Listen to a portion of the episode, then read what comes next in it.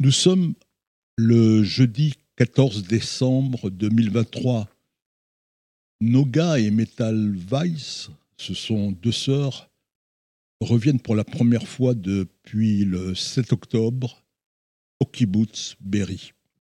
Noga et sa grande sœur Metal pénètrent dans ce qui reste de la maison familiale. Elle a été pillée, saccagée, brûlée le Shabbat noir par le Hamas, mais aussi par des civils de Gaza. Noga regarde autour d'elle. Ce n'est que désolation, ce n'est que ruine. Elle récupère quelques livres. Ils sont plus ou moins en bon état. C'est Hanukkah. C'est le huitième jour. Noga et Metal allument sur le rebord d'une fenêtre la Hanoukia. Elles éclairent avec leurs bougies leur kibboutz, qui est devenu un enfer. Le sept octobre, le kibboutz Be'eri est à peine à quatre kilomètres de Gaza.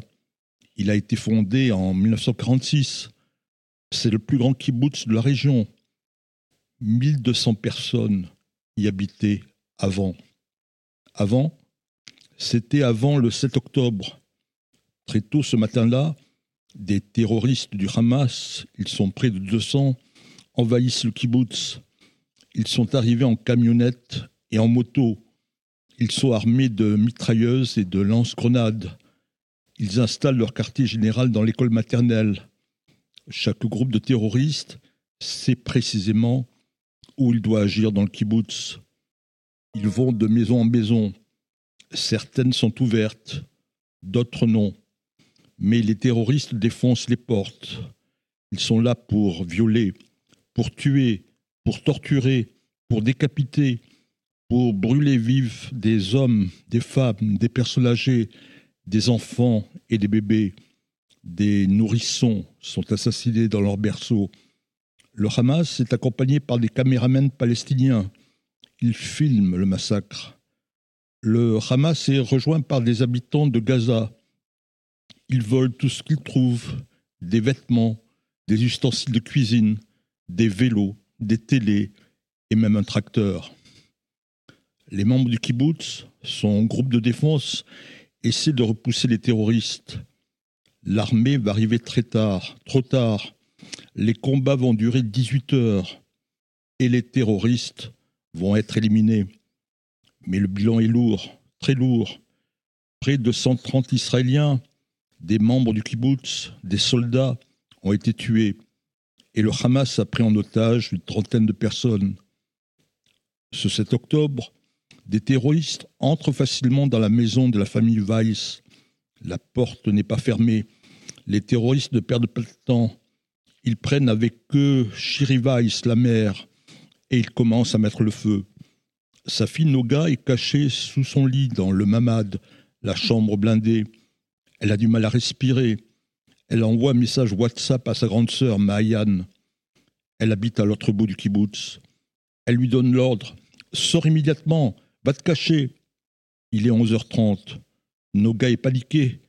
Il y a un terroriste qui s'approche. Ce sera son dernier signe de vie. Elle se retrouve otage avec sa mère Shiri à Gaza. Ses deux sœurs, Metal et Maayan, ne vivent pas avec leurs parents. Et Noga, elles ont réussi à échapper aux tueurs.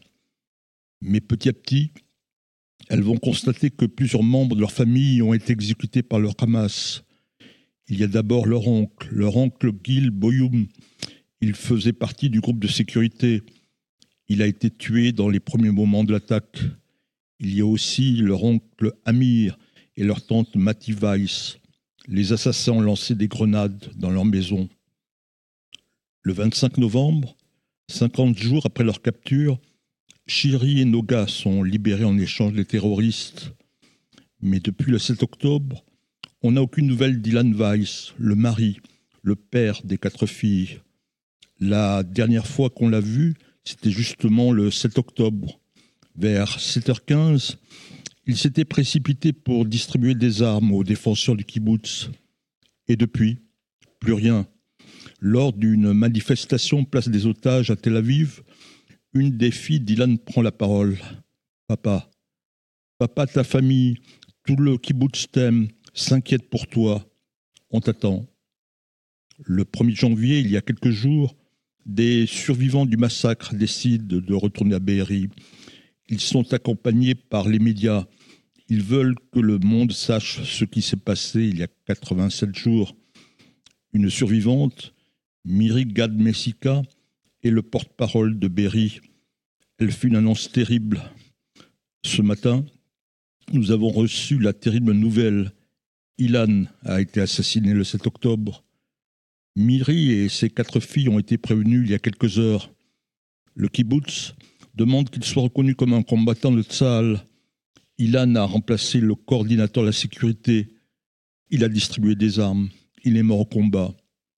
Le kibboutz reste aussi sans nouvelles de dix otages en ce début de deux mille vingt-quatre.